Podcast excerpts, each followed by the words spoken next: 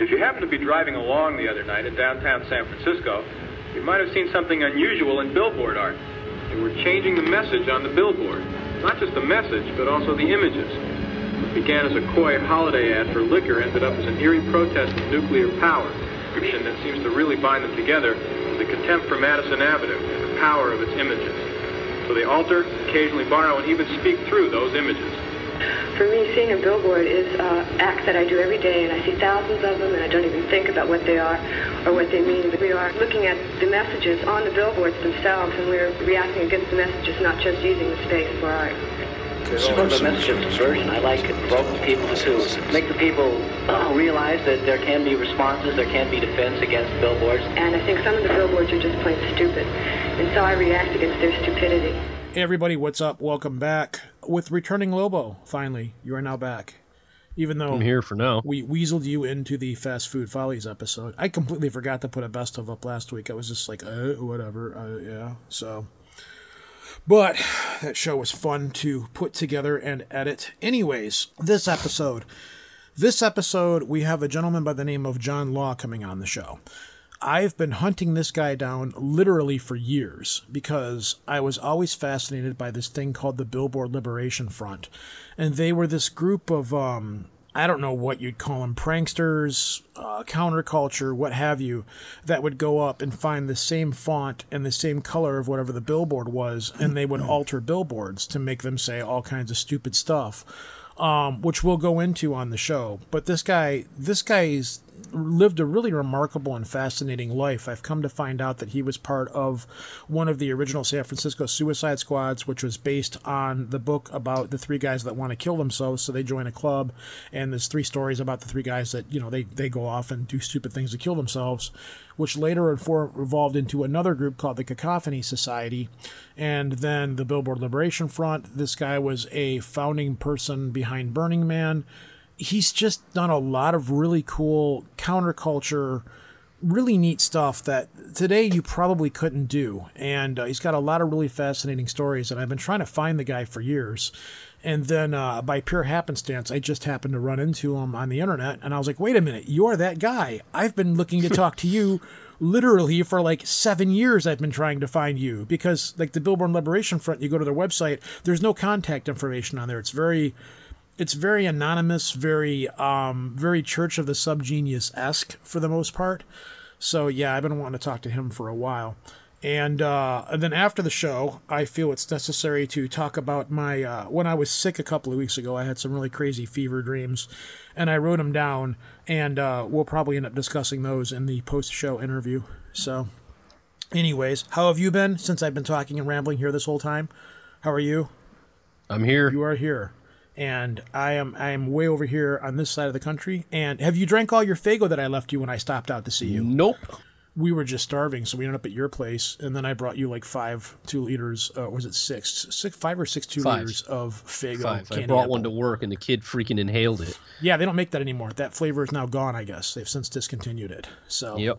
and I'm down to my last two cans of Moxie, two or three cans. That stuff got inhaled fast. Moxie's a weird soda. It's it's very dry. Like Yep. it leaves a dry sensation in your mouth. Like it doesn't it doesn't quite wet your whistle. I guess there's a way to put it. I don't know. So Motor oil.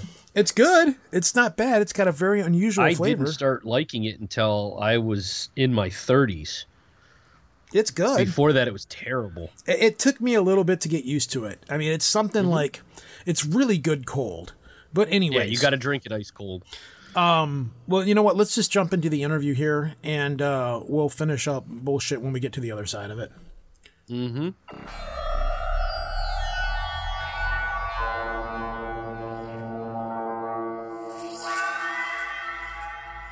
All right, so with us tonight we have John Law. This is a gentleman that I've been trying to find forever, and then uh, through Sean over at a Slice podcast, I, I was listening to one of his episodes, and I was like, "Hey, you know this guy?" And he says, "Well, I've talked to him a couple of times. I'll put an email to him, and you can talk to him." So you have been, I guess, where do we start? You've been a part of the original Suicide Club over in San Francisco, which, contrary to popular belief, is not about people getting together to try to kill themselves, sort of.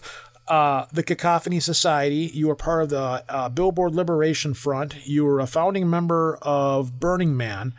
Um, how many other organizations and things? What haven't you done, sir? and welcome to Project Archivist. well, I've never, I've never been an accountant, and uh, I've never, uh, I never voted as a Republican. Um, uh, but uh, I, I, don't. I'm just, uh, I'm just, I, I, fall into things. Let's put it that way. Uh, I feel, in some ways, like a, a zealot of sort of certainly West Coast underground activities for the last 40 years or so. Um, you know, and, and I get to New York uh, quite a bit and have over the years. Uh, some you want to know other organizations? I'm a member of the uh, of the uh, uh, what they call uh, the, the the the the Bronx uh, uh, Pipe Smoking Society, which is one of my favorites. Um, and that's a little group run by Baron Ambrosia, or uh, a fellow who uh, uh, is quite an interesting character and brings together people around weird cuisines that he picks up from all around the world. Um, that's just one one group that I was uh, offered entry into and couldn't couldn't turn them down. But uh, getting back to some of the other things that are a little, little bit better known, um, you know, the Cacophony Society, uh, which I wrote a book about along with Carrie Galbraith and Kevin Evans, covers a lot of this ground. And just to pimp that out a little bit, um, it's been reprinted. It's a book that we did in 2013. It's been reprinted in paperback and is currently available. And I'll be doing a reading in New York City sometime in December, probably, and doing a reading at City Lights Books in San Francisco uh, in a couple of weeks. Um, and uh, that tells a lot of the history. There's an introductory chapter in there about the Suicide Club, which was the precursor group to Cacophony. And Cacophony, I always like to say, kind of like a kinder, gentler uh, suicide club. And so, to, explain some of this to your listeners who may not know about it, the Suicide Club was an underground, uh, kind of a secret society of sorts that uh, every, every member uh, could list anything they wanted to as an event in our monthly newsletter, which was mailed out in the mail. Uh, at that time, uh, mail was like a piece of paper that got folded up, and a guy in a little blue suit came along and put it in a truck and delivered it to your house. And uh, so we communicated that way uh, and uh, disseminated uh, information about our events and stuff we were doing um, with the uh, technology available at the time, well before the internet, which changed things a lot. But so the Suicide Club would offer, uh, you know, group events that people would organize based on people's fantasies and wanting to challenge their fears. You'd have a range of things. We do a lot of street theater, and we weren't very good at street theater, so it was very scary doing it. But the idea wasn't necessarily to do successful street theater; it was just to do it. Something that we had never tried before. Um, urban exploration, which is still quite a popular pastime for many, many, many people around the world. We climbed bridges and did a lot of uh, exploring of tunnels, abandoned buildings, live infrastructure sites, uh, and uh, we would infiltrate weird groups, political and religious groups, to try to figure out why people do the crazy, weird things that they do. Um, you know, the Moonies were one Unification Church. Wait, you, know, you infiltrated the Moonies? yeah, yeah. We stayed, stayed, with them for three days. Yeah, yeah. That's one of the better known, better known ones. And the Suicide Club, like I say, was an underground group. We didn't publicize it. Uh, the stories and the uh, and the history and information were, you know, kind of collected over time.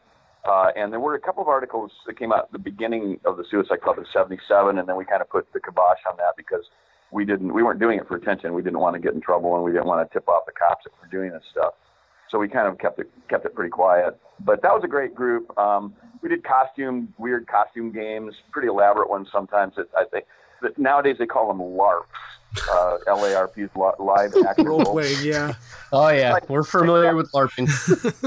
right, and this is one thing. Uh, yeah, well, we didn't call it that. Uh, this is one thing that I find really amusing about the current period is how we come up with these uh, with these uh, uh, you know. Um, you know, LARPs or blocks. I mean, they're ridiculous sounding words, phonetically absurd sounding words that represent these fairly complex ideas. Um, but you know, back we called it what it was. You know, putting on costumes and fooling around uh, or playing a game. Um, so the Suicide Club was a it was a very it was a very influential group in a, in a lot of in a lot of respects. We of course didn't know that at the time, but um, it it it uh, came but it, it, it didn't come out of nowhere. It came out of a, a vibrant existing underground uh, uh, kind of c- culture and environment in San Francisco Bay Area. And uh, it was influenced by earlier iterations of weirdos, uh, going back to the Dadaists, really. I mean, that was a big influence on the Suicide Club Dadaist and later Surrealists. Um, the uh, you know we certainly had some influence from the the hippie era. I mean, a lot of the hippie stuff was baloney, but some of the stuff was pretty pretty cool and relevant and influenced what we were doing. I like the Diggers a lot. That was a group that uh, believed in uh, in free access to food and materials, and they also had a great idea that you should you should live your life as though you're the lead actor in your own movie. And if you look at life that way, you're going to have a much more interesting life. Yeah, we do that already. right. Well, you know, you know what I'm talking about. But, but if you do that, you know, if you plan things that way, you can have a much more interesting life. So they're they're an influence. You know, uh, Kesey and the and the and the uh, the bus. Uh, they were some somewhat of an influence. I'd say the Beats before I was going them. to say, some of them you guys influenced. sound a lot like the Merry Pranksters. Um, well, there's some similarities. Um, you know, they, you know, when you really look at what they were doing at the time, it was pretty small scale. I mean, and and uh, and kind of amateurish, much like we were. Okay, Mhm. but you know, the resonance came later. I mean, you know, the, you know, Kesey and the Kesey set up in the first hippie bus, right? And then later there were like a billion hippie buses. Yep. Um, so I mean, kind of kicked off the whole thing with that. Um, Suicide Club. I mean, I can't claim, you know, and no, nobody in the group. It was a, it was a collaborative effort. I mean, I'm one of many people who's involved in it, uh, but I can't, and I certainly can't claim, you know, any ownership of, of any of the, the the concepts or ideas. I mean, it was a collaborative effort, like I said. But uh, you know, we were part of uh, history that was ongoing. We didn't invent sneaking into abandoned buildings, right? I mean, the Egyptians in the second Egyptian dynasty were sneaking into abandoned places from the first Egyptian dynasty. It's not something True. we invented. We did. We didn't invent, you know, LARPing. You know, we didn't invent. I mean, shit's been done. We didn't invent urban climbing. I mean, we didn't invent any of that stuff. But we were doing it, and we uh, kind of uh, formalized it in a way in a group and in a group activity around a newsletter and around a kind of a basic set of principles and concepts that we felt were a good way to approach living in the world. And so, with that said, you know that had an influence later, uh, which, like I said, we couldn't have couldn't have perceived at the time was going to. I mean, you know, Chuck Palahniuk, uh, who joined Cacophony when Portland Cacophony started in 1992, um, he was a wannabe novelist at the time, and he wrote Fight Club and based Project Mayhem on the Cacophony Society, which was an outgrowth of this. Whoa, really? Oh yeah, he wrote the introduction for our book. That is a movie that I find myself watching at least once a year. Like usually when things get dark in my life or weird, I usually find myself going back to Fight Club Yeah. and drawing on inspiration for life. it's a great piece of work. Great piece of work. Great piece of work. The book is good, and the movie is great. And uh, uh, Chuck was in Portland Cacophony, and uh, and he was a like like everybody else in uh, in in the group. He was a, a working guy. He was a he was a diesel mechanic at the time, and uh, he just based his novel on you know partially on his experiences. And he was in this weird group, and so Project Mayhem, although they're quite different in some respects, it's very has a lot of stuff drawn upon the Cacophony Society, and he he's quoted saying that in you know in, in, in interviews here and there. And he wrote the introduction for our book, uh, Tales of the San Francisco Cacophony Society. So these are resonances we we couldn't have known at the time. I mean, SantaCon, we started the first SantaCon in 1994. Uh, sorry about that, everybody.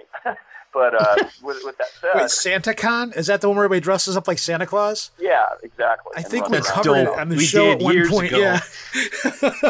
Right. Go It's ahead. not- not rather, it, it's it, let's just say it's an event that's outworn its welcome in some places.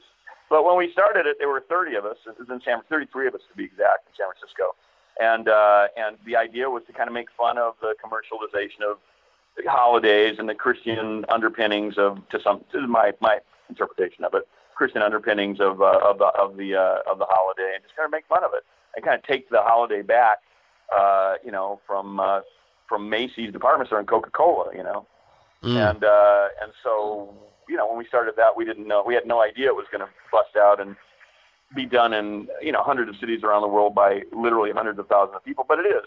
And the reason that happened is because, and this is why a lot of this stuff became you know more, uh, let's say, uh, influential in the larger world in the in the general population, is because when we were doing this weird shit, we were in San Francisco where the internet world was being built at the same time by some people, there was some crossover in the groups, and and as that started happening, all this weird shit that we were doing, which was normal to us, was was uh, uh, amplified by this growing internet communication network that was being built. Okay, in other words, stuff we do become a meme. Uh, you know, it's a meme used to take like uh, you know like a month to, to six months to get around the world. You know, have to get in a boat. Yeah. Right? Now a meme will shoot around the world in uh, you know in, in in five seconds. Okay, but in 1996 when, or 1994 rather, when we did the first uh, SantaCon and there were 33 Santas, the idea of a whole bunch of people dressed up as Santa running around, just you know, like being crazy and having fun and kind of making fun of uh, the holiday wasn't in people's head. Okay, it just wasn't. It wasn't in their head. They hadn't really conceived of it.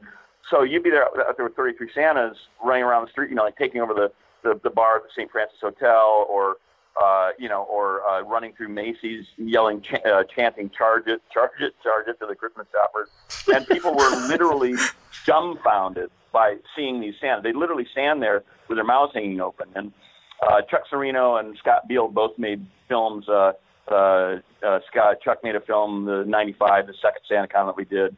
Um, and then Scott did a film, a longer film called "You Better Watch Out."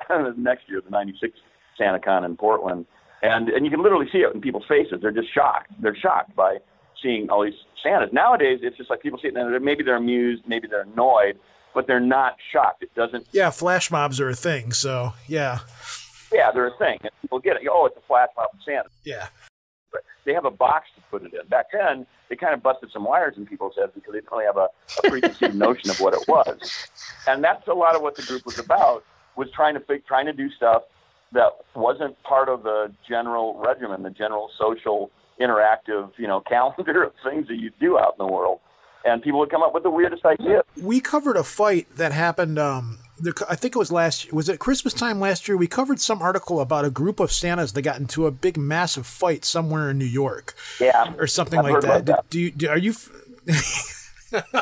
oh, so okay. You weren't. No, your, no, your no. group wasn't part of that or I'm- whatever. I'm not a pugilist, and uh, and Chuck, Chuck Palahniuk's uh, interpretation of uh, cacophony or, or his uh, extrapolation of it into the Fight Club is uh, that's fan, uh, that's fantasy because we didn't Yeah. do Fight Club. We weren't be- beating each other up. He was he was you know uh, uh, drawing upon the pranking you know Well- aspect of cacophony, which we did a So, lot. of. tell us Uh, about some of the stuff that you did then. You know, what what did you guys do prank wise? See, as nobody else was doing, that's another thing that me and Lobo were talking about before the show started. Is a lot of the stuff that you guys did, you just can't do now because of post 9-11. Like you can't really climb bridges like you used to. Everything's watched. There was cameras everywhere. You, you were cutting edge pranksters. I have to tell you something. You're, you're wrong. You're wrong about what you said. No, go I don't ahead. mean to be rude, but there's more urban exploration now than ever. I mean, people are climbing all kinds of things. Okay, urban exploration is way bigger. There are way more people involved in it now than there were in '77 when we were doing it, and there are different iterations of these things that cycle through over the years. Uh, building climbing was popular for about a year back in '77, '78. They called Yeah. it buildering. Okay, figure that one out. Building, uh, and uh, and that was a thing. And so we were part of this larger cultural thing that was going on. We just got more intimate. You know, we got more involved in creating it. Right now, I do urban exploration right now, but I, I can't talk about specifics at all. Yes, correct. I understand. But with that said, generally speaking, there's you know you would be shocked, shocked if you knew some of the places that people go into with urban exploration, and it's just not. I assumed as well as you did at 9/11 that that was it. They put all these security measures in place, cameras everywhere. But the thing to keep in mind is that all of those systems are operated by human beings, and it depends upon the the the, the, the value of the location that they're supposedly protecting, uh, the levels of, uh, of interest, the time that stuff's been there, the age of the equipment, and all of that. And for all those cameras, nine out of ten of them, nobody's watching the fucking camera. Yeah. That's a, that's a simple truth. Yeah, well, I live in Detroit, so I live by Detroit, and you've you've gone through. You you're familiar with Detroit, so oh yeah. Well, yeah. So you know what I'm saying? I didn't mean to cut you off there, but but uh, but there's it's still happening. And see, this is the thing that everybody says. It's like, oh, well, it used to be better back then. Everything was great. People were doing all these cool things. Now we can't do them. That's simply not true. You know, I get people talking to me all the time about young people go, oh, it must have been great to be in the Suicide Club, or what was it like early Burning Man on the desert? That must have been awesome. I'm like, yeah, it was great, but who gives a fuck? That was like a million years ago. I mean, it was like a million years ago. What's going on right now that's just as cool, believe me, is just as cool. You know, and I know a little bit of it because you know the kids don't fucking tell me everything. 'cause I'm a geezer, right? But I, you know, I'm a I mean, geezer. so involved. You know what I'm saying? But there's shit going on all over the place. And if there's not, all you have to do is find two other people who have a uh, who, you know who have a, a little bit of interest in doing it and maybe a little bad attitude, and you can go. I mean that you know like I mean Yeah. that in a loving sense. but you can go out with the three of you and create your own fucking entertainment and reality that's not based Uh-huh. on commerce. Okay, that's a big part of all this stuff. It's not about money. It's Not about doing something to make money. Not about changing money changing hands. I mean, we pay for fucking everything. Pay for you know for relationships. We pay for all of our entertainment. We pay we pay for you know friendship. We everything's like been commoditized and commodified in some fashion. the radical aspect of what I've been involved in and what I continue to be involved in is not about the fucking money. And that's so important. It's so important to emphasize that. You know, I don't know how I don't know how how I could emphasize it more strongly. Um, and and it requires a little bit of slack. I mean, I've always had a day job. You know, I don't I don't make money doing events. I don't make money you know exploring stuff.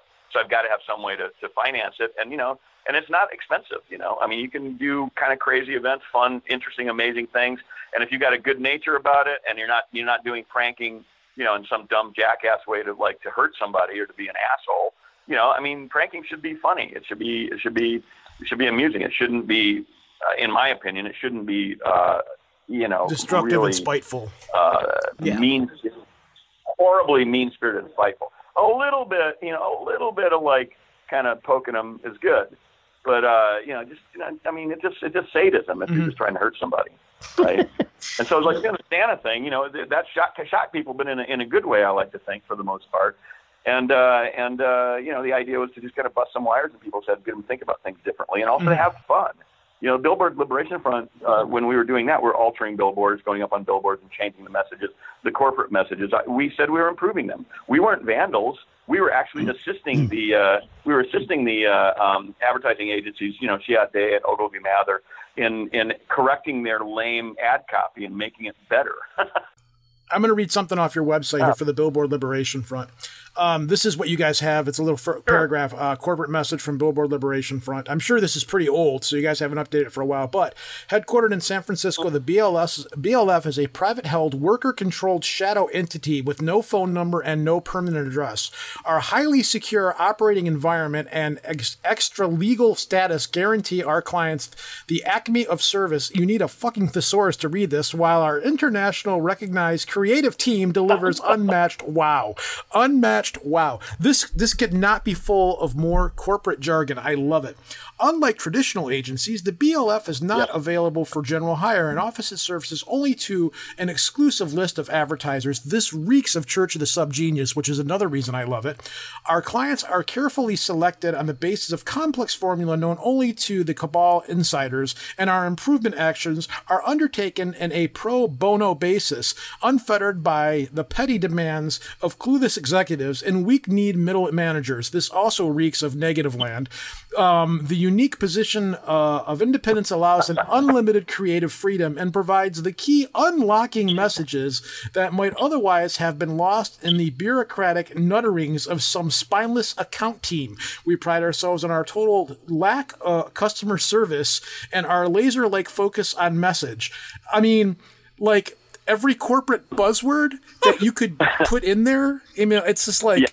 This means absolute shit, but you're excited about reading it because you think it's like the next great Coca-Cola flavor or something like that. So, hands off to you guys. Oh, that was the idea. That was the intention. That was the intention, and I wish I could take credit for. I wish I could take credit personally for writing that.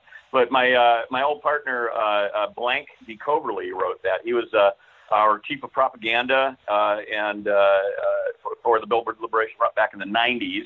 And uh, Blank, uh, which is not his real name, was uh, and is an advertising an advertising executive, and uh, so that's where the jargon comes from. And he was uh, he loved to do the Billboard Liberation Front stuff. I think, and I can't say for sure, and I can't speak for him, but I, I imagine part of it was to expiate some guilt about what he did for a living.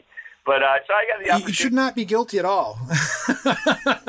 Because you guys did great stuff. Yeah, no, we and I had this great opportunity to work with these amazing people and interesting people. And you mentioned uh, Negative Land, and you mentioned uh, you mentioned uh, Subgenius, and we know those guys pretty well. Pretty well. Um, actually, I, I did a, a billboard event, uh, East Coast, West Coast, uh, New York, San Francisco billboard show in 1999 that I, I uh, co-produced with Ron English. And for the for the San Francisco iteration of the show, it was a billboard show where we invited everyone that we knew across the country who did billboards to to put you know billboard photographs in in our show. So we had over hundred people who've done billboards in the show, and uh, Negative Land performed at our uh, at the lab, which was the uh, which was the uh, gallery that we did our San Francisco show in. Uh, and it was the first time the entire group had, had performed together in some years, and they billed themselves as Positive Land for the for the event. And uh, and Subgenius guys we know we know quite well, um, Dr. Hal Robins and Puzzling Evidence, and uh, so, you know Stang doesn't live in, in California, but we see him every once in a while. So yeah, Look there- at there- staying you know, on there's- here. Stang's been on here a couple of times. Oh yeah, he's he's a lot of fun, and he's a, he's a fucking character, as you know. Um, and so, you know, these weird these people tend to like gravitate together. And before the internet, finding somebody like a Puzzling Evidence or like a Dr. Hal or something, finding them was like a you found a gem. It's like you were you know digging through the muck and you found a ruby or something because it was hard to find people who had those weird kind of sensibilities. And Subgenius, which came out of an earlier discipline called uh, um, um, well, the earliest one was the APAs, which were um, amateur press associations back in the 20s and 30s, and that sort of gravitated into uh, into mail art, what was called mail art, which was big in some European intellectual uh, uh, kind of left and anarchist circles, uh, the neoists and people like that. But uh, Sub- Subgenius was the uh, kind of the homegrown iteration of that. And it came out as this whole thing about mail, about weirdos all around the country mailing each other weird shit and sharing it that way.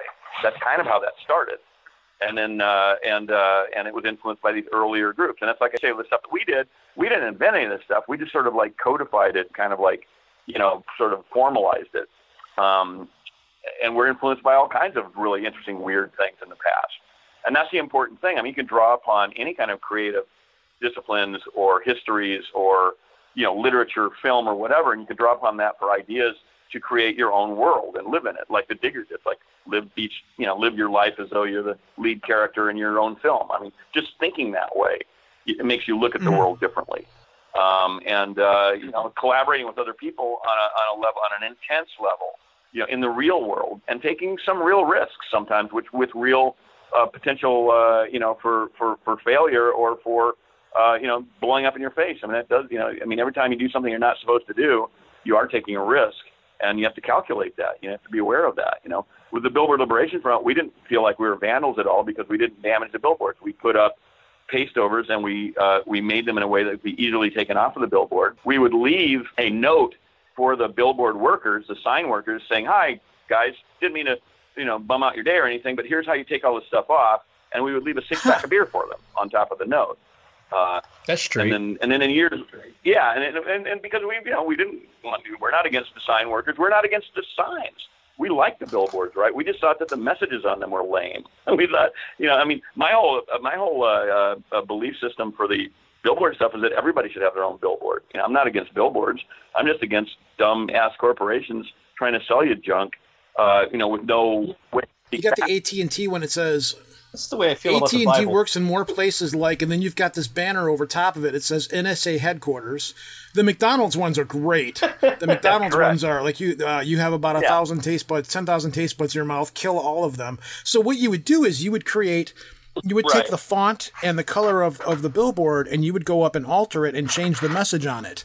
Um, the gin one is, is really funny. Correct. Gordon's gin, it fucks it, it fucks you up.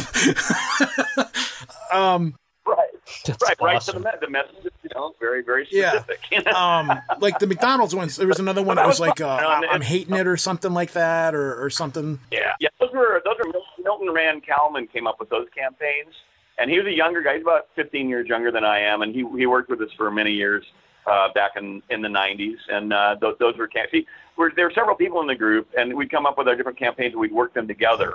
Um, I did the I did the uh, uh, camel uh, the, the camel neon billboard was one that I came up with, and uh, the LSD beginning of something wonderful. Those are my campaigns. But I like to spe- I like to specify the people who individually cr- created the idea, and then we collectively brought it to life. That's what the group is about. All almost all the work that I've done has been collaborative work. It's not just me. I'm not just some wild and crazy guy out there coming up and just doing everything myself. Not at all. I've collaborated with, you know, literally, I mean, dozens of people, like in, intensely, and hundreds of people, you know, over the course of my uh, uh, career as a whatever you want, I don't know what artist, prankster, or whatever. But uh, the point being, you can get a lot more done if you have some people of like mind uh, working together to accomplish it. And uh, I mean, that's how Cacophony God, this does out. sound like Project Mayhem. Well, it does, doesn't it? You know, I mean, yeah.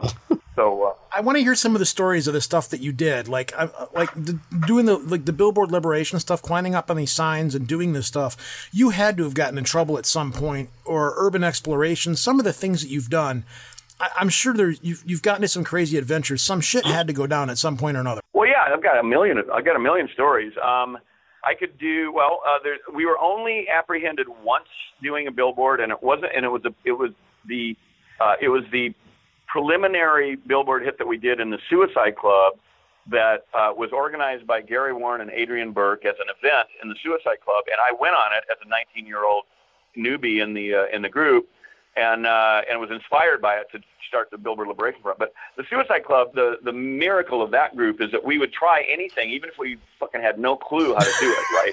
And so we'd be influenced by. I'm serious. I mean, we'd be That's influenced the by. spirit, man. That's the spirit. Yeah. That's the American spirit. That's wh- that's why America's great.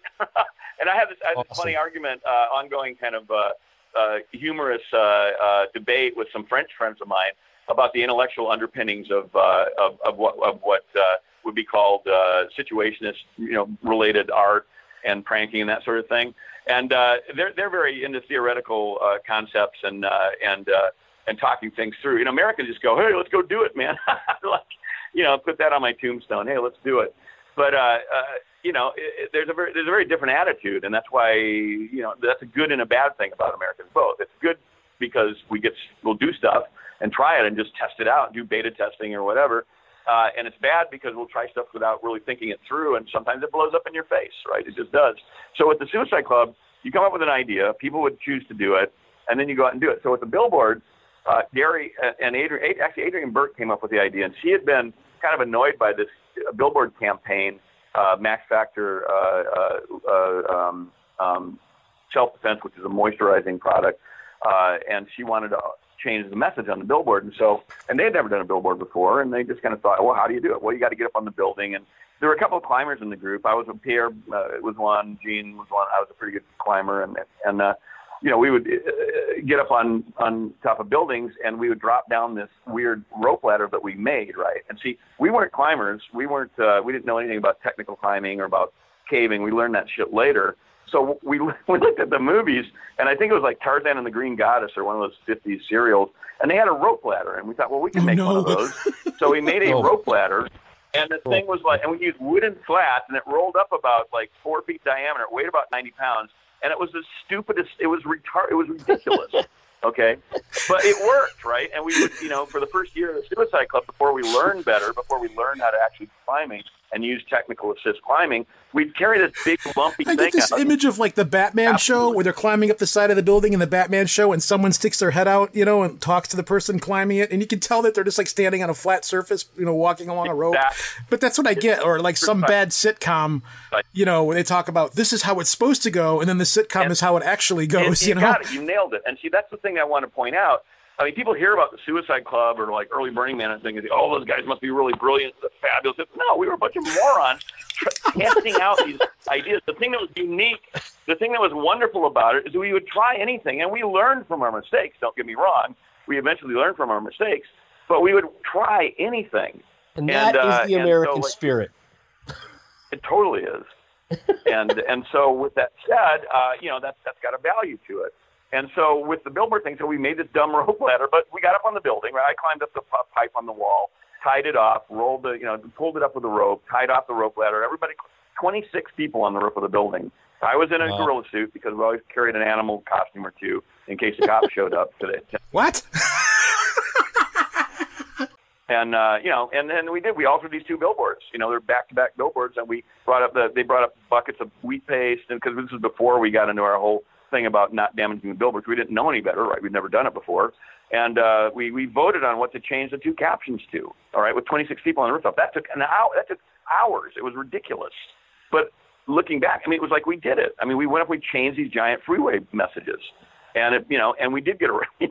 got arrested that time because we didn't. It wasn't a very efficient way to do it. And I was inspired by that event, very inspirational event, to form a group to do billboards that was more efficient, where we actually did like you know take be very careful and only take only have two or three people up on the billboard, have more people down on the ground with with radios watching out, you know. And then we did that. We I'm curious how you dealt with having 26 people on a rooftop with a rope ladder and you're wearing a gorilla suit and you're altering a billboard and the cops show up. how exactly does one navigate through that kind of situation?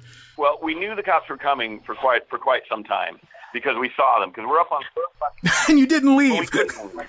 We couldn't leave. Part of the uh, um, part of the what do we call it? Like the the culture of the group was, you know, we would stick together. If we, we chose to do an event together, we had an agreement that we stay together to the end of it. So, like in the cop show, if you didn't run away, you hung out with everybody. You didn't threaten the cops, and you just told, you know, you said, hey, this is what we're doing.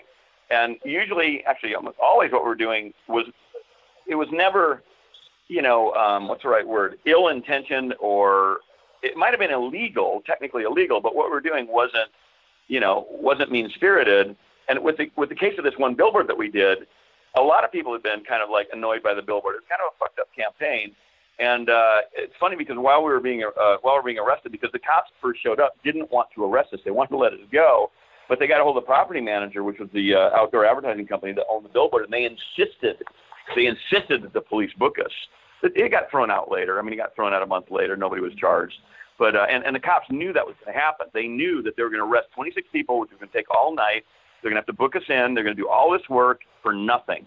And so we were cool. We weren't saying, "Hey, fuck you, cops. We hate cops." And we were like, "Hey, officer, what do we do? You know, here's what we did. You know, we did this billboard, and we thought it was kind of a messed up billboard. We, we thought it should have a better caption." And one of the cops, arresting cops, was a was a was a female cop who actually turned up later in the Suicide Club. She arrested us at another event some years later. Her name was Luetta Colombano, and she was talking to Adrian Burke as we were waiting in line to go down the because with the cops got on the roof only when the fire department showed up because cops couldn't get on the roof because they didn't have a dumb you know a rope ladder like we did. They had to wait till the fire department showed up. Oh my god! So the, the cops and the fire and department so are there now. I'm not. yeah, they, they so they, they were watching them, and we were ready for them. They, we were sitting in the middle of the of the rooftop of the of the warehouse that we were on, all totally in view and everybody's hands where they could see them because cops when they come to a situation like that they're scared to fucking death. They don't know what's going on. They got a call if there was a burglary of a building. They they're expecting to find two guys with a knife or a gun right? They're mm-hmm. afraid. They come up on the rooftop they see 26 people sitting in a little a little scrum with a gorilla in the middle of them and they're just like they're like what the fuck? What are you people doing up here? Right? Their reaction isn't the reaction isn't oh my god criminals we've got to be careful it's like what you know, they, it throws them off balance, and and it's that second where they're off balance that you address what's going on. And Gary and Adrian, boy and a girl, man and a woman, you know, they're kind of a little bit out front of the group, uh, and they said, "Hi, officers, we want to tell you why we're here and what's going on." And the and the cops uh, they just listened, right? And they had gotten a call for a burglary. They didn't even know about the billboard. They didn't know we were altering a billboard. That's not why they showed up. They thought we were burglars. Somebody, uh, an industrial guard, had seen somebody climbing up the, the uh, retarded ladder on the side of the building and uh, and called the cops saying the burglary in progress. Okay, so that's what they responded to. So once they figured out what was going on, they were relieved. Okay, they're like, oh, oh God, okay, this is good. You know, we don't have to worry about getting shot by some burglar like hiding out in a, in a, in a crevice. And and then then they were going to card us, take our names and addresses, and let us go. And in the meantime, um, the commanding officer had gotten in touch with the property owner, and they insisted they book us. And the cops were not happy about that. And they weren't mad at us; they were mad at the fucking billboard company because they, they knew it was going to get thrown out. They just knew they knew it was a bunk charge, right? Thanks for wasting so, our time, dickheads. Well, you know, and yeah, so so so the, so the worst thing we could be accused of would be wasting the police's time. Correct. But with that, no, I'm talking about the, that, what the cops said to the owners. The oh. poor cops oh, had yeah, to fucking yeah, yeah. book all of you guys, so they just wasted their night right. doing something they could have just said, you know what, guys, just go. See you later. Wow. Yeah, they could have done that, and and you know we would have offered to you know to pay to have the the two sign guys come and clean the sign up. We actually ended up doing that. We offered to pay the time for their two sign workers to clean the sign up, and uh, and we ended up paying for it. It was like three hundred bucks or something. It'd be like you know like a grand now. It wasn't cheap, but there were twenty six of us, so we split the cost. So that was my first billboard, and I was inspired by that. As crazy as it was, and as how much it blew up in our face, we learned from it, right? And so I styled. I started the Billboard Liberation Front with Dave Warren who's one of the co-founders of the Suicide Club. He's a much older guy. He was a graphics designer, and he would do the little designs for the billboards that we were doing. And I was kind of like the ninja guy who would like figure out how to sneak up on the buildings and figure out security, you know, and how to get around without getting busted, and uh, figure out escape routes. You know, I did one one billboard we did one time. I rigged a uh, a 200 foot cable on it with a zip line. So if the what? cops were to come, we would zip line up. Yeah, I'm serious. That's we were kind awesome. Of disappointed they didn't show up. Yeah, we were kind of disappointed they didn't show up. I would have been too. That's a lot of work yeah, well, but it was fun. You know, it was fun, and uh, you know, so so we did this over the course of many years, and uh, you know, we would do press releases for uh, you know for the each each event that we did, each billboard that we did, and when we first started out, we styled ourselves after uh, like a terrorist organization, like Billboard Liberation Front, you know, like Palestinian Liberation Organization or whatever. and we'd like to say that uh, that we were like not we were, uh, we weren't like a like a wimpy group like the PLO. We were like real you know we were real radicals. And then later, like in the in the 90s or late 80s, early 90s, we started changing a little bit. We started calling ourselves an advertising agency. Okay, not a terrorist group. And now when you think about it, they're kind of the same thing in a way. Yeah, yeah. Okay. But um, and we started sending out our press releases as an advertising agency. Okay, and here we are. We're improving. You know, we're actually here. We're part of the we're part of this culture and industry, and we're doing our part to like improve the uh, the, the message and the product. Okay, so now what, you, what are they going to say to that, right?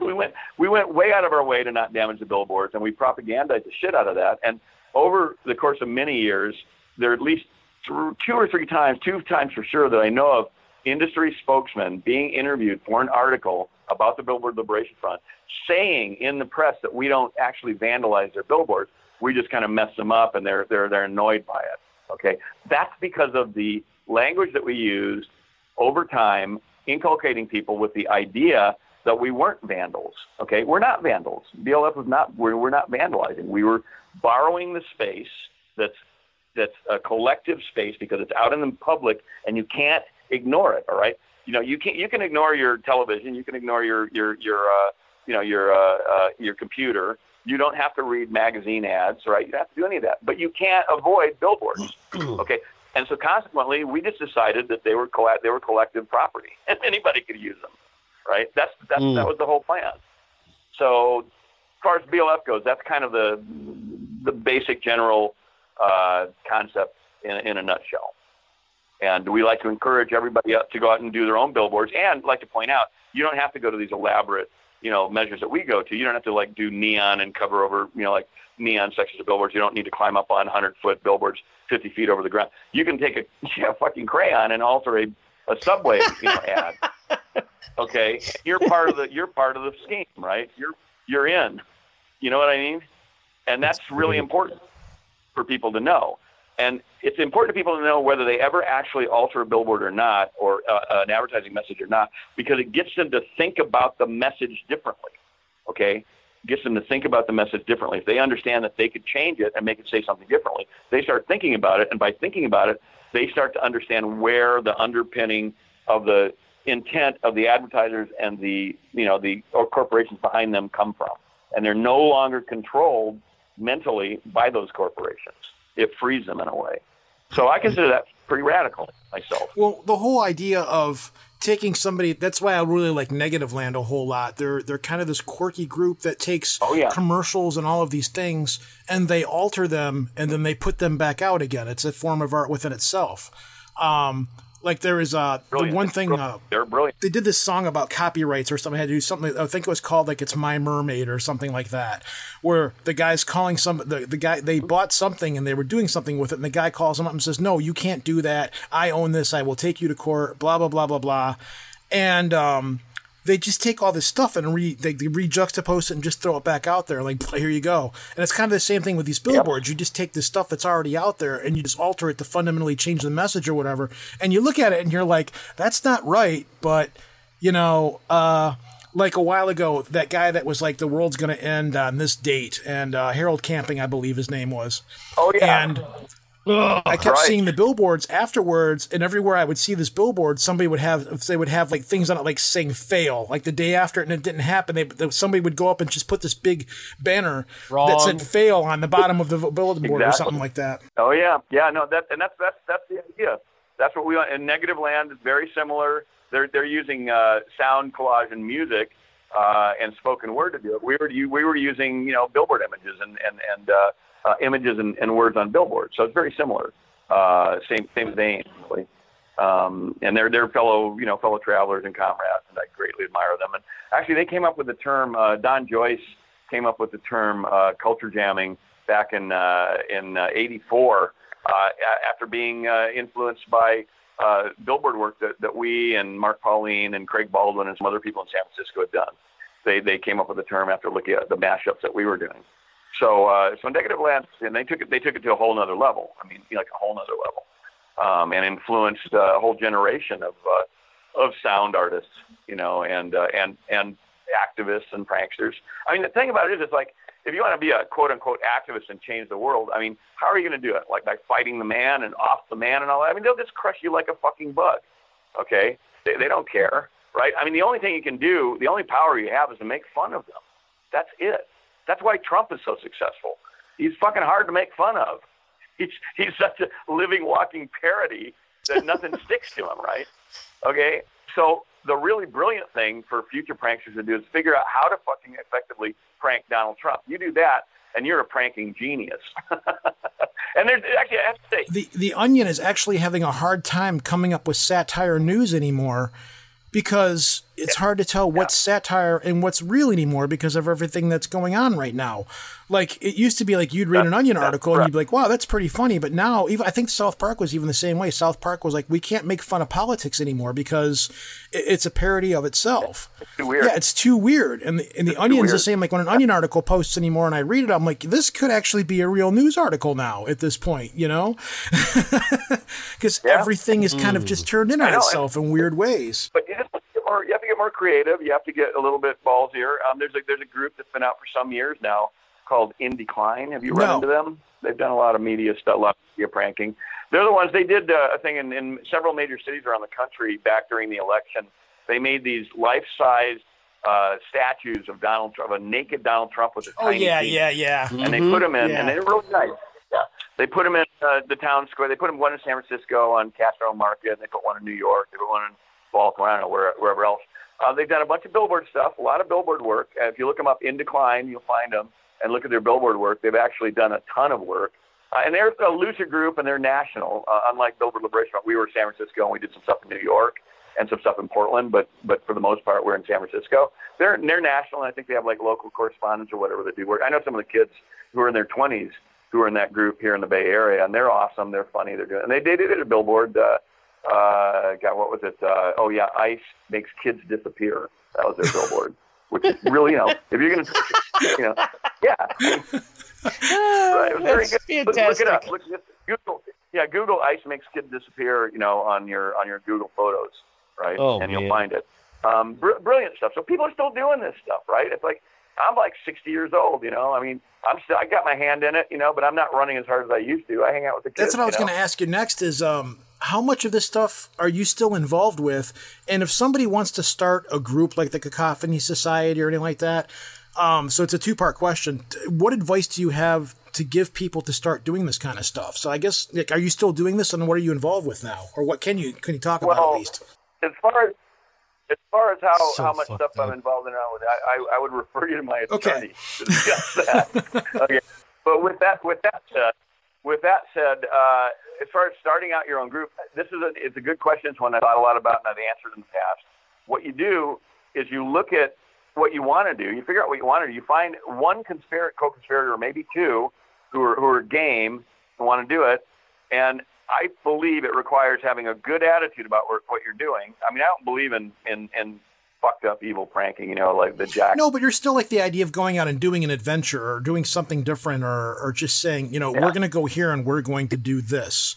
And it's something totally counter to whatever yeah. else is going on right now because that's kind of what the well, Cacophony Society yeah, was. Was it was like let's get together and try something different? Let's try something, a new experience of some kind. And every week, you guys or however you got together, you would Correct. do something different and something. And, no, and most of the time, you guys didn't know what was going well, on when you did it. So a lot of times we didn't know what was going on. But I, I would also say to younger people wanting to do it, look at you know don't don't depend on the past at all, but look at it and review it. Um, and and take ideas from people who've done stuff in the past, and if you like the idea, try it put your own imprimatur on it. Do it yourself, and maybe put your own mix in it. You know, that, I mean, that's what I tell like people. You know, I used to get a lot of emails through our uh, BLF site, which is an anonymous. I mean, you couldn't easily find out who we were. I get a lot of emails from young people who wanted to join the BLF, and this was like, you know, even like 15 years ago. You know, I was like already a geezer, right? And I'd say, look, uh, you don't want to really join our group. We're like old, smelly people, and we, you wouldn't old like our people. You know, start yeah, start your own fucking group. Right? Start your own fucking group and borrow or steal whatever ideas of ours you like, mix them up with your own ideas and other ideas that you run across, and do your own thing. You know, fucking do your own thing. It's like it's when it comes to other things I've been involved in. You know, they get old and stale and tired. It's like make something new. Take the ideas that you like and make them your own. You know, I mean, borrow them, steal them, whatever. and and then try something different. You know, uh, yeah. So I just encourage people. You know, it just takes a, a the attitude to want to do something. Um, and I believe I don't know how to put this right, but have, having a good spirit about it. You know, having a positive spirit about what you're doing. In some way, trying to make things better or to put across an idea that you think will connect you with other people or get other people thinking about a, a concept that maybe they're not they're not thinking about. You know, when, when it comes to media, getting people to look at how the media works and how it controls your thought processes, that's a, that's an important thing. And if you can figure out a way to do that humorously, you know, if you go up against the corporations and try to really assault them or attack them, they're just going to crush you. You go up against the government, they're going to find you and put you in jail, right? You make fun of them. You know, that's the only that's the only power your your small, you know, citizens really have in uh, in in what's you know still a, basically a free society, although we're getting, you know, getting a little tighter here and there. But like mm. I said, I mean, and, and don't make assumptions. Like I assumed that urban exploration was dead after 9/11, but you know what? Boy, was I wrong. And it's the 20-year-olds who figured it out. The kids are just going out and doing it and testing the boundaries, like going out and exploring places. And go, oh, I, there was a camera there, but nobody showed up. Maybe nobody's watching the camera. You know, I mean, that's how they figured it out. You know, I mean, this giant security apparatus that everybody's so afraid of, it's run by humans. It's filled with all kinds of potential. It's run by idiots. And error. Well, I'm just, you know, I didn't want to say that, but you know, I did. did.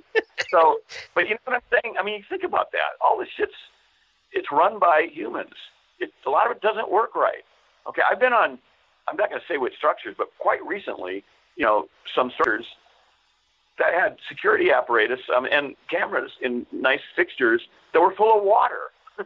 okay and they oh, hadn't been terrific. checked by the maintenance people in months. Okay, and that's like who would know that, right? Uh, I wouldn't assume it's I wouldn't assume it's the case. You know, you have to be careful. If you're if you're breaking the law, you're taking a risk, and you have to decide if you want to take that risk mm-hmm. or not. I mean, if you're trespassing in an abandoned building, let's say there, there are whole levels of it. If you're quote unquote trespassing in an abandoned building, chances are pretty good nobody's going to care too much. It depends a lot on. So yeah. you're from Detroit, so you know you were in the oh, yeah, was, plant, yeah. right, for years hundreds, thousands of people went to the Packard plant. We used to go in there with a crew of like 10, 15 people and blow off backs of major fireworks for like two hours straight right in the middle of Detroit, and nobody cared.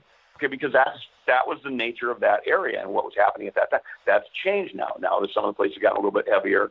They've gotten a little bit, you know, it's changed a little bit. But you know, you have to like you have to decide is the crime that I'm doing worth the time that I could do? You have to really make that decision. And if it's a minor thing like sneaking into an abandoned building, you know, yeah, probably. What's the worst thing that could happen? You could spend a night in jail, maybe. Pretty unlikely. You know, you get kicked out. That's probably what's going to happen if some if a security guard or something. You know, and, and and most abandoned buildings don't have security guards. That's the other thing. You know, look around. Like, you know, one thing about doing all this kind of thing is it heightens your senses. If you're not stupid and you're doing this kind of pranking, it heightens your senses. You're really paying attention, right? You're paying attention to your your environment, what's going on, the people around you, who's there you know, and you find if you want to go into some giant abandoned brewery or an abandoned factory, you look around. I mean, do they have a security guard? You know, what's what time do they drive around? Does anybody really care if I go into this place or not? If it's locked down tight and it has concertina wire everywhere, and there's a and there's a big, you know, like a, a bunch of cameras everywhere in an abandoned building, you know, the chances are you're taking a bigger risk. I mean, it's just like like the Packard Building to walk into it from any one of ten thousand places, right? oh yeah, yeah. I used to do. We did raves there and uh, there was also a place called Splatball City there that yeah, uh, we used to go play paintball at, and that's how I originally found yeah, out about the place. And then somebody would rent out, they would rent because they would rent these sections of this old right. abandoned car factory out for super cheap, and they would hold these raves there. And uh, back when I was younger, the rave scene was getting busted by the cops all the time. I remember once we were loading up my Ford Fairmont station wagon at the back door as the cops were busting in the front door because I would I would do raves with my buddy and I would be I would oh, have my keyboard set up and he would have his turntable set up and we had just got done and we were unloading just as the cops were coming in. So we literally got in the car, slammed, and we look at the Blues Brothers. We got in the car, slammed the door, took off, and as we pulled out of the alley, the cops were pulling around the back of the alley. So well, you know what I'm talking oh, about. Oh yeah, exactly what I'm talking. And that building still parts of it are still there. It's collapsing like mad, but it's still there. Yeah, but see, and that's the thing. You have to decide if what you're doing is really worth the risk or not. And that's a serious thing. That's not no fooling. You know, I mean, spending a night in jail if you've never done it, well, you know, that can you know it can be quite frightening and upsetting, and you know, can fuck your life up. Spending more time than that in jail, depending on how badly you pissed them off. So you have to think this shit through. I'm not encouraging anybody to break the law or do anything illegal at all. I'm encouraging people to be aware of their fucking world and their environment, people around them, and how they affect things. I learned that in the Suicide Club. It was a big deal. You know, we took responsibility for what we're doing, and you know, and when we got slapped hard, which happened a couple times hard, you know, it, it's like we weren't surprised. You know, we tried not, you know, try not to try not to make the same mistakes again. And that's all. I mean, it's like you live life. But you guys also did stuff like you you did a naked streetcar thing where everybody showed up naked and just rode a streetcar. So cable yeah, car, cable yeah, car, yeah. That's right. Now these days, I, I mean, you you probably couldn't get again because now everybody's seen everything. You probably couldn't get away with that now. Um, I remember. Oh, you could do it. You could easily do it. Nobody, it wouldn't be that Yeah. anybody. I don't think. Um, I remember a few years ago we were driving through New York and we were stopped. We were next to Central Park and we were at a stoplight. And then the light was starting to change, and all these people come running by, and they were all wearing Star Trek outfits, different Star Trek outfits from different shows. And there was like twenty of them, and we're I'm sitting in the car with my whoever I was with, and I'm like, "What the hell's going on here?" Because it, it, we were, it just these Star Trek people go running, and then we pull up a little bit, and we get around the corner, and we look, and there's like 30, 40 people in Central Park down there doing yoga. They're all doing like mass yoga, wearing Star Trek uniforms. And I, this today, I have no idea what the hell that was. okay, uh, that was probably um, that was probably uh, uh, oh fuck, what's the group in New York? Um, ah shit, I should. Uh, there's a really great flash mob group that started in New York about 15 years ago, and uh, having a total total uh, brain spasm here. I can't remember the uh, what the fuck was the name of that group. They do the they do the no pants subway rides, and uh, um, they did the big flash mobs in uh, uh, time in Times Square and in uh, uh, um, the um, the big train station there, uh, uh, where they just had like you know like a thousand people Mhm. stop moving at the same second, that kind of thing. What the hell's the name of the group? Like this? God damn it, Charlie Todd's group, Improv Everywhere. Uh, yeah, Improv Everywhere. That's proper. What you're describing sounds like See, that sounds like a lot of fun to me. yeah, that sounds stuff. Like, sounds like uh, an Improv Everywhere prank from what you've said. Uh, and that's funny because Charlie, uh, Charlie has got pretty well known for organizing these, pr- you know, kind of a proto or not proto, but like a like kind of a early flash mobs and uh, pretty big, pretty big deals where they get like a thousand people doing stuff. And he was one of the first people really organizing that on a large scale. And he's doing that in the, you know, the early 2000s, like 2001, 2002, uh, maybe a little, even a little bit earlier than that. He, wrote, he actually he wrote the uh, afterword for our book too. He did a one-page afterword for us about being uh, inspired by the Santas that he saw on the streets of New York to start doing flash mobs.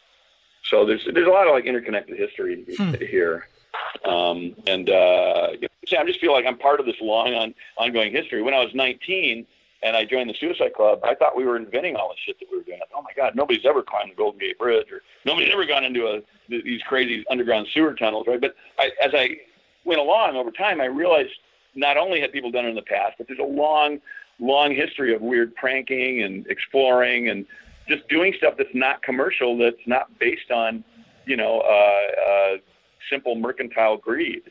And that's radical. It's still a radical thing. The idea of something being Yeah. free is quite radical to this day, especially in our culture. Mm-hmm. Pay for everything, right? You, know, Literally. you have to have a little slack. Like subgenius guys will say, you have to have slack, right? And if you have a little bit slack, you can do this stuff, right? You can do this stuff. Hmm. You know, you basically have to have an apartment to live in. You have to have enough money that you can eat and have a little teeny bit of money left over to do your creative stuff. And if you have that, if you have that much, you can you can do the stuff that we're doing. It's not rocket science, trust me. Hmm. Well, Um, we've been at the uh, hour mark now, so um, I know you've got stuff you got to go do. You're busy, um, and I do appreciate you coming on here. This has been a riot talking to. Uh, I would love to talk to you again down the road. I'm going to try to get a copy of your book, and I would love to have you back because the stories you're telling are a lot of fun and very fascinating. So, um, if you have anything you'd like to pimp out, a website, uh, if you want to talk about your book again, your appearances, go right ahead and tell anybody anything Um, anybody can find you at. Sure.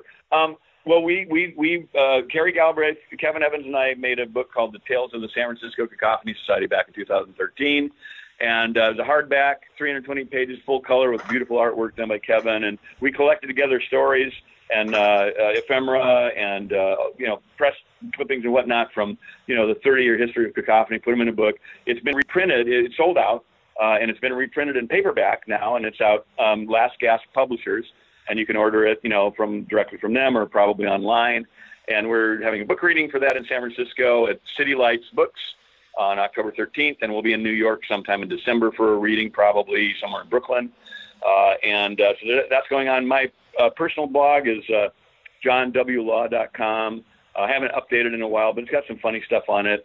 Um, we have a website for the Cacophony book, Tales of the San Francisco Cacophony. I think it's www.talesofsfcacophony.com. Um, and that's that's it. That's my pimping for now. Man, you've been a riot to talk to. I'm, I'm so happy I found you. I, am going to bug you again to come back on the show at some point. I, I sure. want to hear more of your stories and the yeah. things that you've done because um, well, you're a fascinating yeah, guy. it's good fun. Well, thanks for having me. And, uh, and and just keep in mind, I mean, I'm I'm one of many. I mean, I'm part of a collaborative effort going on over the course of years. And I would just say, I would just leave you with this thought. I mean, uh, as far as like uh, talking to young people, I just say, find out what you're supposed to do and then do something else. yeah, that's good advice.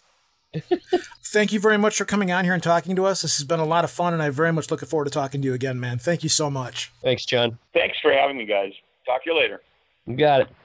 Conspiranormal Podcast proudly presents the Strange Realities Conference. Strange Realities. Come join us for one day of presentations on the paranormal with live music at night featuring Tim Binnall. The rise and fall of the flat earth theory. Joshua Cutchin. Alien hybrid lore. Joe Damari. Pushing the limits of reality. Guy Malone. Roswell 1947. What really happened. Timothy Renner. Pennsylvania Wildman. And added to the lineup, Mark Anthony Wyatt. Cornish legends and UFO sightings. Zach Hunt. A presentation of his book Unraptured. Followed by a live recording of the Conspiranormal podcast. More speakers and music acts to be announced. October 19, 2019, SIR Nashville. Tickets and info at www.strangerealitiesconference.com. $40 at the door, 30 bucks pre-sale.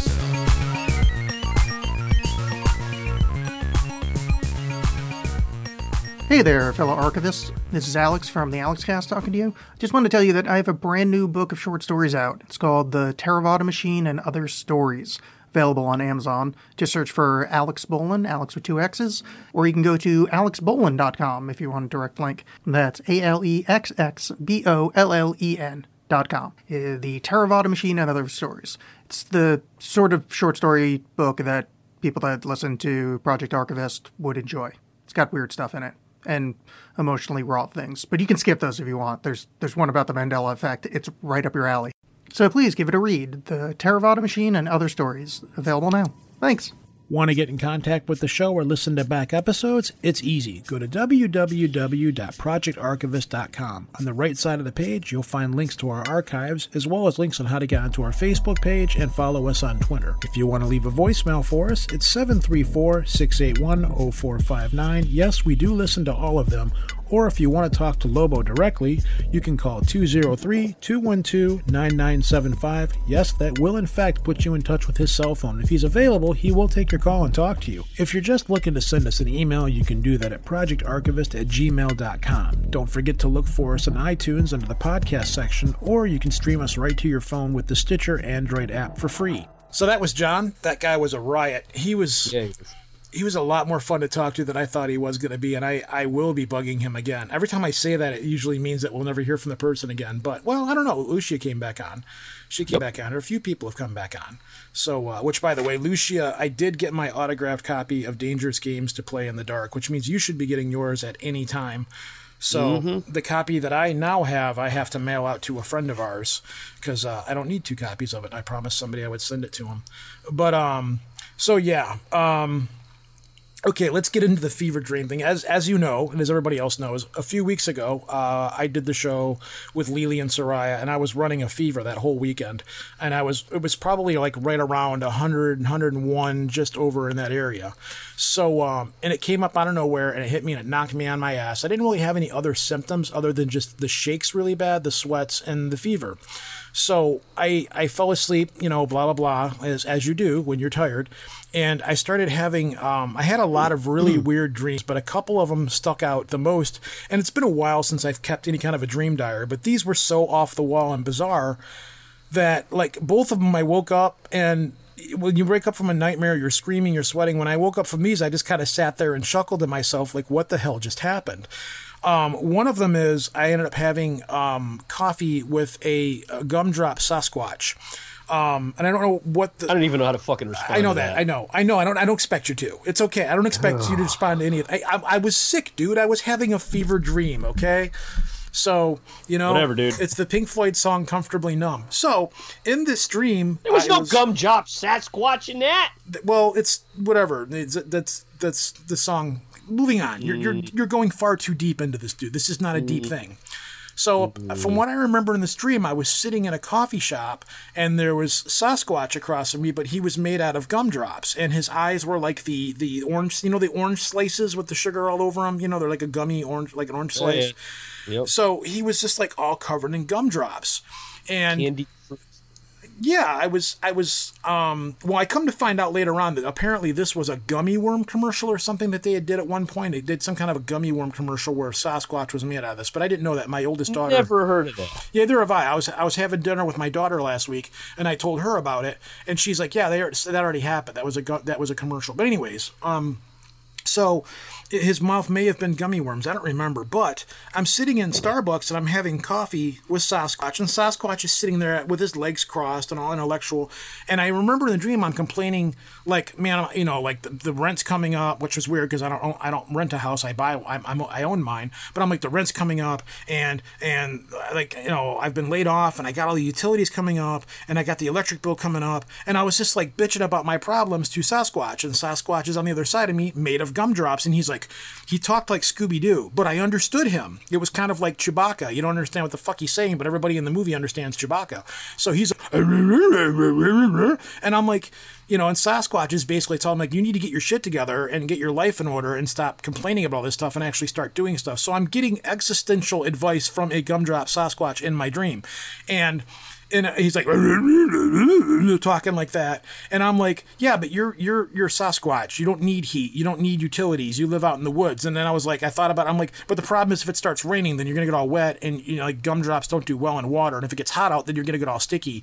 And he's like like you know like what the hell do you know about my life? You know i live in a different world than you do and blah blah blah. And then we started getting to an argument about him being blurry in photographs. And at no time did the idea of a I'm having coffee with Sasquatch, and B I'm having coffee with Sasquatch made out of gumdrops. That no time did I ever in my dream question why the hell am I sitting here with Sasquatch made out of gumdrops.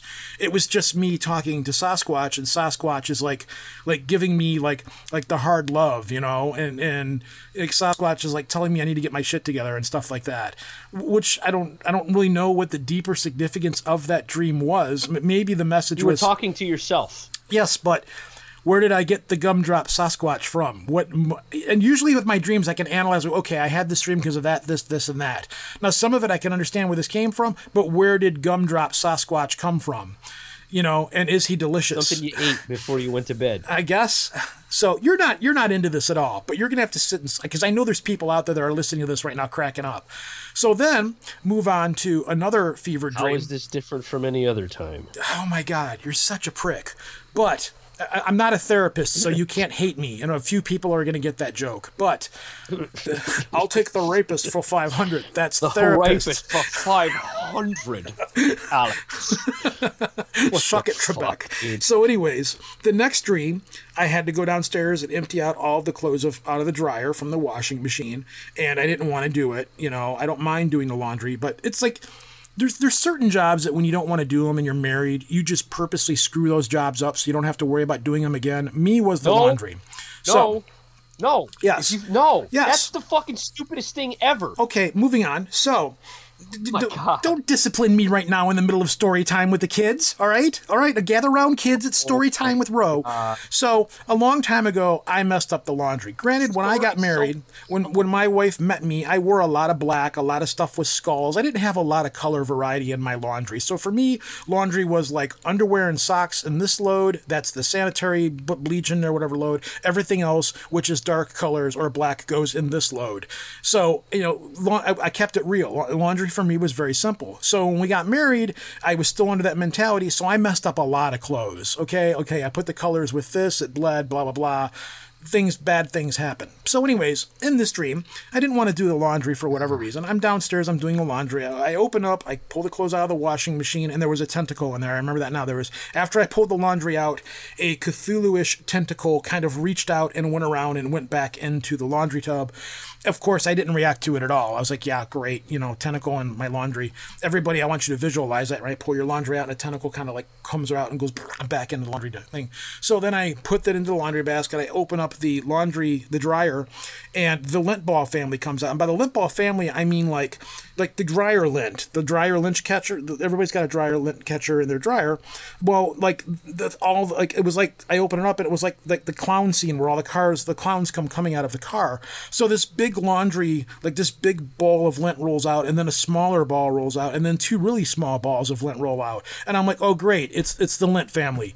I'm pissed off in my dream because the lint family is paying me a visit, and I'm trying to do the laundry, and the lint family is rolling around my basement like knocking shit off the shelf. Like I do canning, okay? I, I do canning. I got canned tomatoes. I've got canned pickles.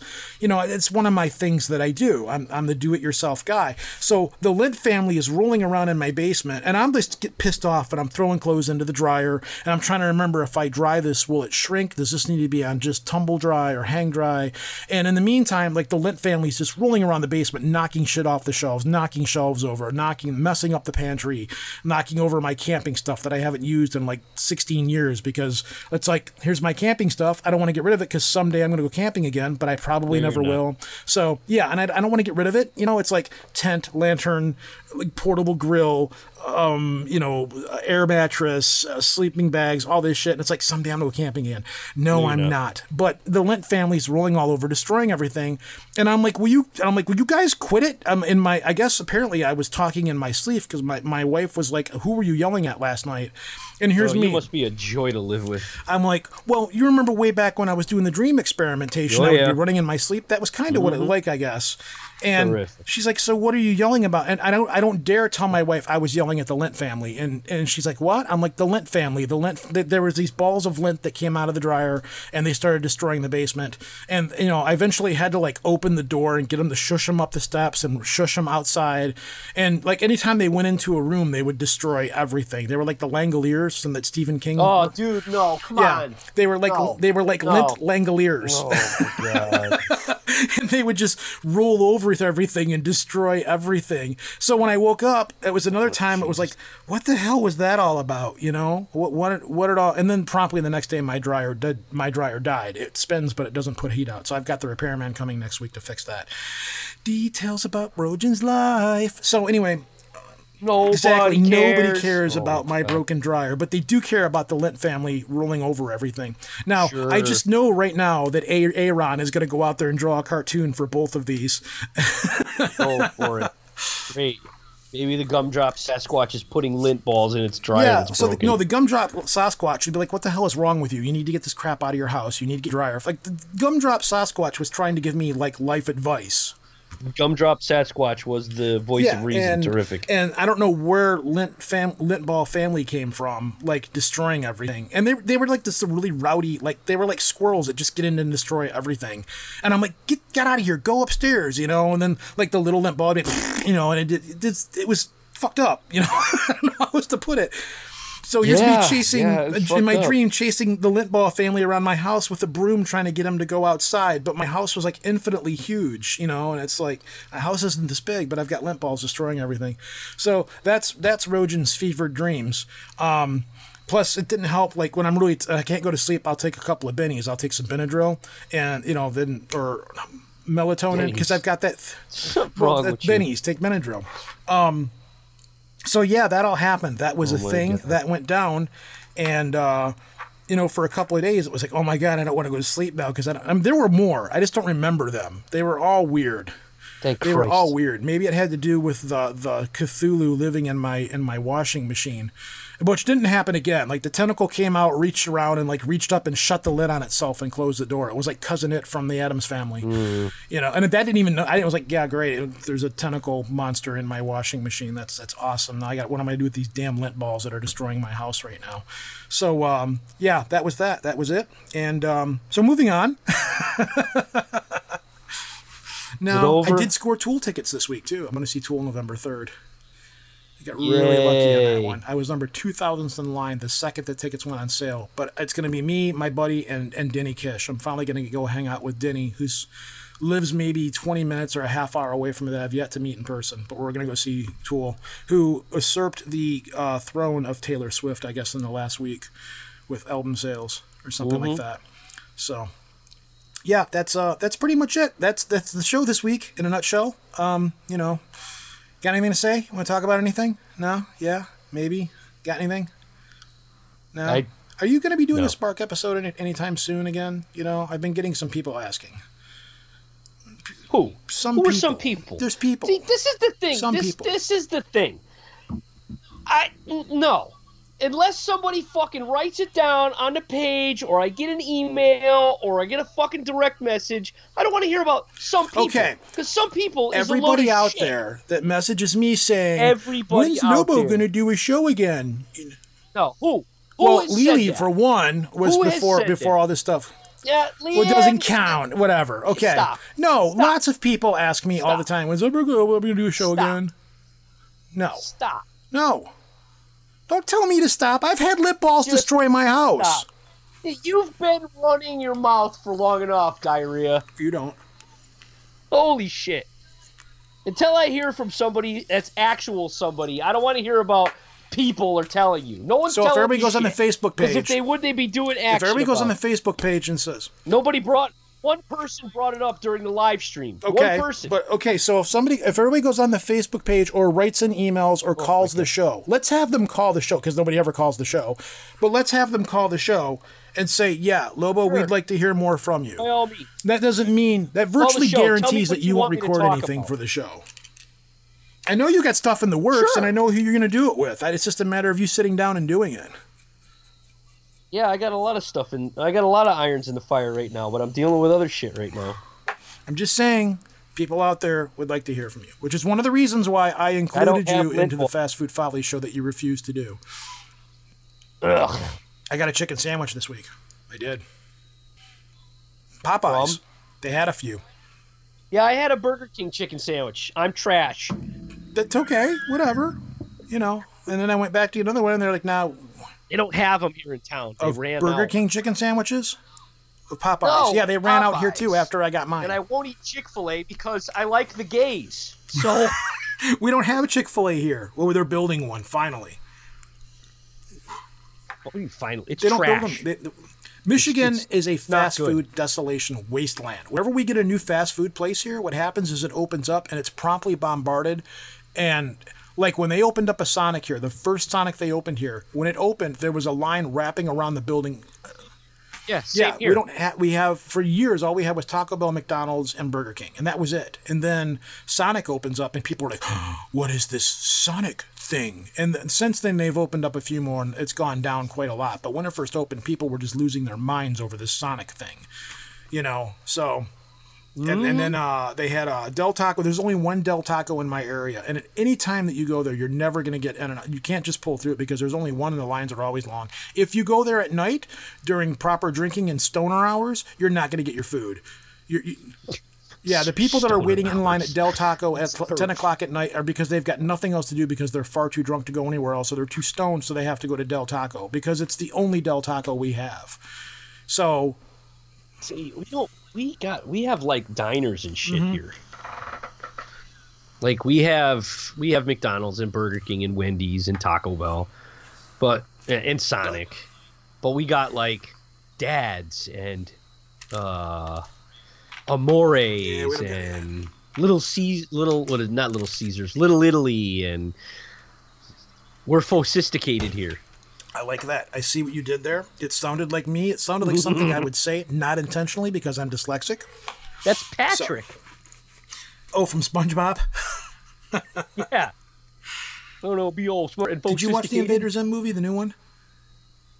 No, I didn't. I don't. I. I am. I, dude, I don't want to be let down. It's okay. At the end, when when they pulled the when right before they pulled the plug on the original series, they brought in the baby moose or the little moose and shit, and I was like, "What the fuck is this?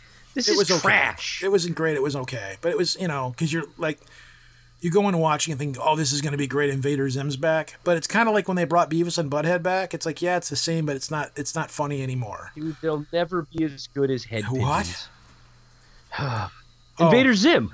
Zim, go down to the nurse. You have head pigeons.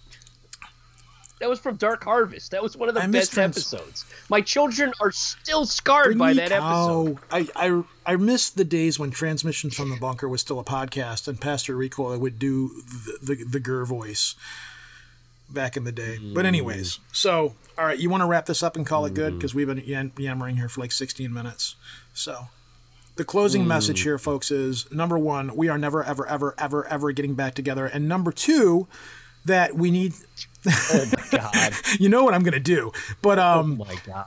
The other thing is go on the Facebook page, leave a message, or call into the show. Don't send an email. We, we have to have we have to have confirmation that Lobo can see that people would like Lobo to do another episode of the Spark again. Uh, he needs to he needs to know that people are in fact actually out there wanting him to do something. You did the live stream. You did the live stream on the Facebook page. That turned out pretty well. Yeah, it didn't get a lot of people. yeah, but people It's went and saw it afterwards. Afterwards, they got a response. Sure, So, they did. You know. Terrific. it's like a UFO. it's awesome. Oh my God. It's just I I'm dealing with crippling depression right now. I'm having a hard time. It's fine. We're fine. Everything's fine. You gonna be okay?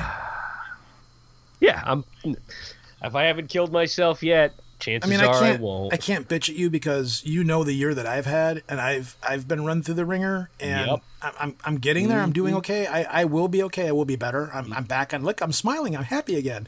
Then again, the lint ball and well, but when when Gumdrop Sasquatch What the when Gumdrop Sasquatch sits you down and has a talk with you, you Oh. listen to Gumdrop Sasquatch. That's what you need. You need no, Gumdrop dude, Sasquatch. d- no. Dude, dude You no, need I don't need Gumdrop Sasquatch. Gum sa- No, Gum I Sass will set you straight, Sass. man. Gum Sass. That sounds Gum like a Sass will name. set you and tell you how it is. Gum Sass is going to be like, listen, dude, get off your ass. But he's not going to say it like this. He's gonna Don't enough of my family talk like that now.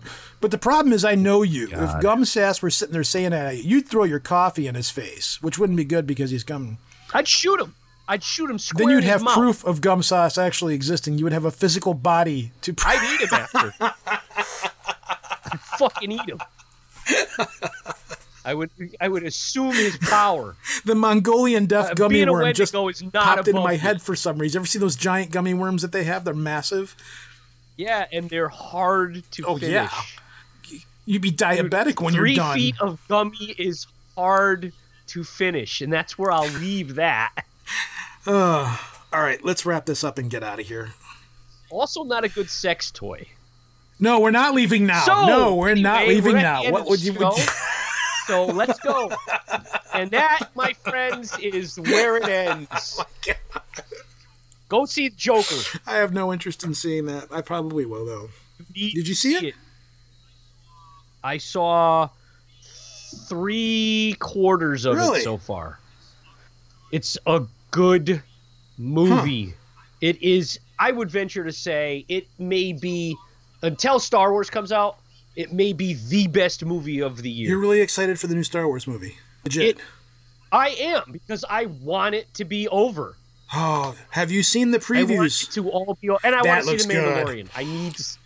That looks better, but I want the Skywalker. Yeah, I want it done. I want Yeah. this to be over. I want it to be over. I want it to be exactly what I think it's going to be.